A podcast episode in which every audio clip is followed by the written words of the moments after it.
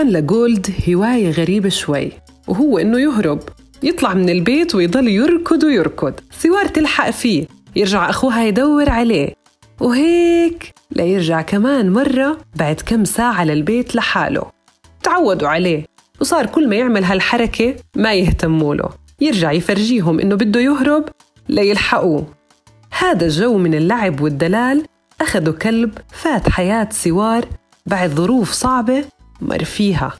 كان أشقر وشعره كتير وراسه كبير. كان في جنزير ملفوف على رقبته. آه، جنزير تخين وتقيل وواضح إنه له زمان مربوط برقبته لأنه معلم على رقبته. جولد فرح إنه صار في عنده بيت. حسيت بالفرحة حسيته كتير كان مبسوط لما وصل البيت وكيف دخل وكيف اندفع وكيف كان كتير فرحان إنه أخيرا صار عنده بيت. أول مرة دخل فيها جولد عنا على البيت كان من أربع سنين ونص خمسة تقريبا. آه، رن علي أخوي بيحكي لي هيني وصلت وهي معي برا.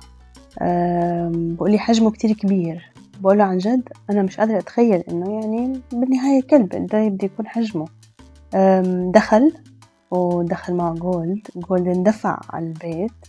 آه، ركض بكل مكان بالبيت بكل غرفة صار يتفحص يشم. حجمه فعليا كان كتير كبير كتير كبير جولد. كانت سوار تتأخر عن شغلها لأنه جولد حابب يلعب وبتحكي إنه موهوب بالهروب. بس مرة ما كان الموضوع مزح اختفى وما رجع لمدة أسبوع. وهون بلشت تسأل عنه بالحي وبكل مكان. إحدى المرات اللي ضاع فيها جولد كان مسروق غاب ثلاثة أيام عن البيت. وقتها أول يوم طلعنا ندور عليه بالحارة مرة تانية. فأولاد صغار قعدوا يقولوا لنا إنه هو انسرق على الأغلب لأنه في بيك أب أسود مرق وأخده وحمله وطلع فيه. كانت مشاعر مختلطة بين زعل وبين حزن وبين إنه كيف يعني وين جولد. ما رح أشوف جولد مرة تانية. فعليا غاب فترة غاب ثلاث أربعة أيام. ما كنا عارفين كيف نوصل أو وين هو وكنا نحاول ندور بالحارة. آخر إشي أنا حطيت على آه، إحدى جروبات الفيسبوك إنه عم في كلب آه، ضايع بالمنطقة الفلانية آه، حطيت صورته. فالكومنتات كانت إنه فعليا آه هم شافوه في ناس منهم شافوا. عم بنباع بسوق معين بعمان. حاولنا نتواصل مع الناس بأي طريقة قدرنا نوصل لهم ويعني اضطرينا ندفع مبلغ مصاري مبلغ منيح عشان نسترد جولد مرة تانية. والحمد لله استردنا جولد يعني رجع لنا جولد. أهلا فيكم في بودكاست قصة قصيرة. تعلق الكثير منا بالحيوانات ما بيعجب المجتمع اللي دايما بنتقدوا بدور على قطة ضايعة أو كلب انسرق ودايما ما بترافق هالإعلانات أسئلة. طيب جماعة الرفق بالحيوانات مش يهتموا شوي بالناس؟ زي ما يمكن تكون هالقصة محل انتقاد عند كتار خاصة اليوم الدعوات عم تزيد للتخلص من الحيوانات الأليفة اللي عايشة بيننا. بحجة إنها مصدر لانتقال الفيروس لسوار تجربة خاصة وقصة مع صديقها الذهبي. ما بعرف كيف الناس عم تستغني عن الحيوانات اللي عندها هلأ بهذا الوقت وفيش أي إشي مثبت لحد الآن إنه الحيوانات عم تنقل الفيروس أو إنه الحيو... ما في أي إشي مثبت لحد هلأ بس مجرد خوف ومجرد إنه إشاعات عم تطلع فإحنا بنخاف كتير آه، ف من ورا خوفنا ومن ورا الأنانية يمكن شوي.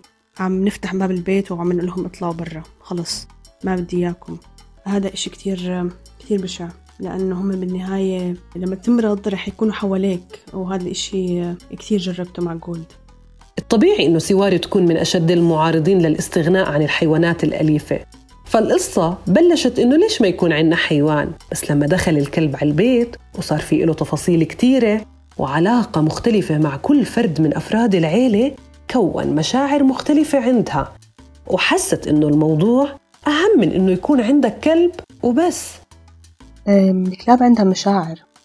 هذا الإشي اللي اكتشفناه بعدين إنه الحيوانات عندها مشاعر. تزعل أه، بتحزن تفرح أه كنا نفتعل مرات أنا وأخوي إنه إحنا عم نتهاوش عشان نشوف كيف ردة فعله. كان ينط يحجز بيناتنا يعني يحاول يفرقنا.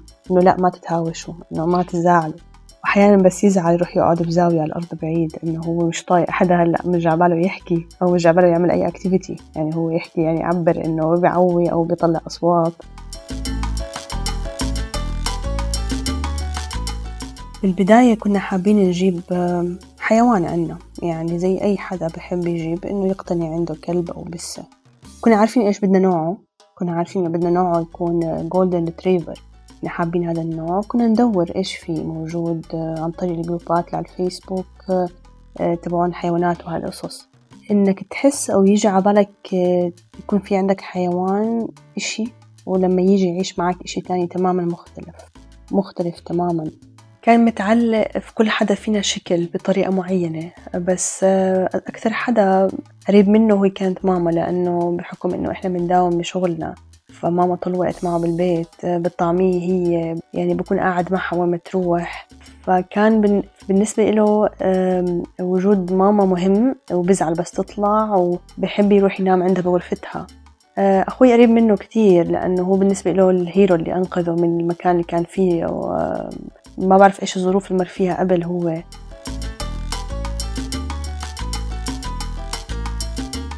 الصور النمطية على تربية الحيوانات وبالذات الكلاب ما بتنتهي. المسخرة تحليل الشخصية الخوف منهم القرف منهم بكتير من الأحيان بتخلي الناس لما تروح عند سوار تطلب منها إنها تخبي جولد أو تطلعه برا. وهذا الإشي كان يزعله قبل ما يزعلها. ما له دخل إنه أنت عندك وقت فراغ وحاب تجيب كلب أو بسة لأنه هم مش تعباية وقت فراغ هم مسؤولية. كتير كبيرة وهم مش عشان يسلّوك شوي وبعدين بس يصير وقتك مليان يروحوا على جنب أو إنه خلص بطل محتاج لإلهم. بالعكس أنت بتدور عليهم بالوقت اللي أنت مشغول فيهم عشان شوي يقيم stress شوي يحسسك إنه في إشي تاني pure بالدنيا وكتير صافي بدون أي مشاعر زائفة. كنا نطلعوا على بيت الدرج بس يجي ناس. كان يضلوا يطلع أصوات حزينة إنه هو متضايق إنه ليه حاشريني بدي أطلع أسلم على الناس بدي أقعد معاكم. وبس يروحوا الناس ونفتح الباب بروح ركض مباشرة على المكان اللي قاعدين فيه ناس وبقعد يشم. وبضلوا قاعد شوي بهذيك المنطقة. إنه هو بكون مزعوج. ليش أنتوا تركتوني محشور؟ ما خلتوني أسلم على الناس. هلأ بعض الناس اللي بيجوا بكون بتقبلوا جولد ما عندهم مشكلة. بيجي لازم كل حدا بفوت من الباب يسلم عليه. كيف بيسلم عليه؟ بنط بنط عليه وبشمه طبعا. وبيكون كتير حرك بهاي اللحظة. بعدين خلص بس يقعدوا الناس. المهم يضلوا قاعد معنا. بكون قاعد. قاعد عادي على الأرض. جولد كان يحب الأطفال. لما كان يجي عندنا ناس ومعهم طفل وهدول الناس ما عندهم مشكلة بالكلاب. كان جولد يقرب من الطفل وهو عارف ومميز إنه هو طفل صغير فبتحس إنه بيعامله بطريقة خاصة بتحس إنه عم بيكون خفيف عليه ما بيحاول إنه يكون تقيل زي ما بيتعامل مع الكبار زي ما إنه بنط عليهم. بيحاول يكون محاوطه بيحاول يعطيه حب وهو عارف ومميز إنه هو هذا طفل صغير. طبعا أطفال بالفطرة بيحبوا يعني بيحبوا الحيوانات إلا إذا إحنا زرعنا فيهم خوف وزرعنا فيهم إنه بخوف لا ما تقرب ما تمسك. إجا الوقت الصعب وقت الفراق. الصعوبة بتكون مضاعفة لما الناس اللي حواليك ما يحترموا مشاعرك أو لما تكون عارف إنه دمعتك راح تصير ضحكة استهزاء عند الكتار. ويصير الحل إنك تكتم كل مشاعرك. وما تطلب حتى مغادرة مستعجلة من العمل لظرف طارئ لأنه في عالم مليان بالموت بانعدام الإنسانية.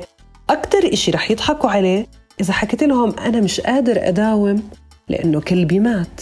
إجا اليوم اللي كنا خايفين منه جولد مات وكانت صدمة كتير كبيرة علينا. كان شعور ما بشبه أي شعور.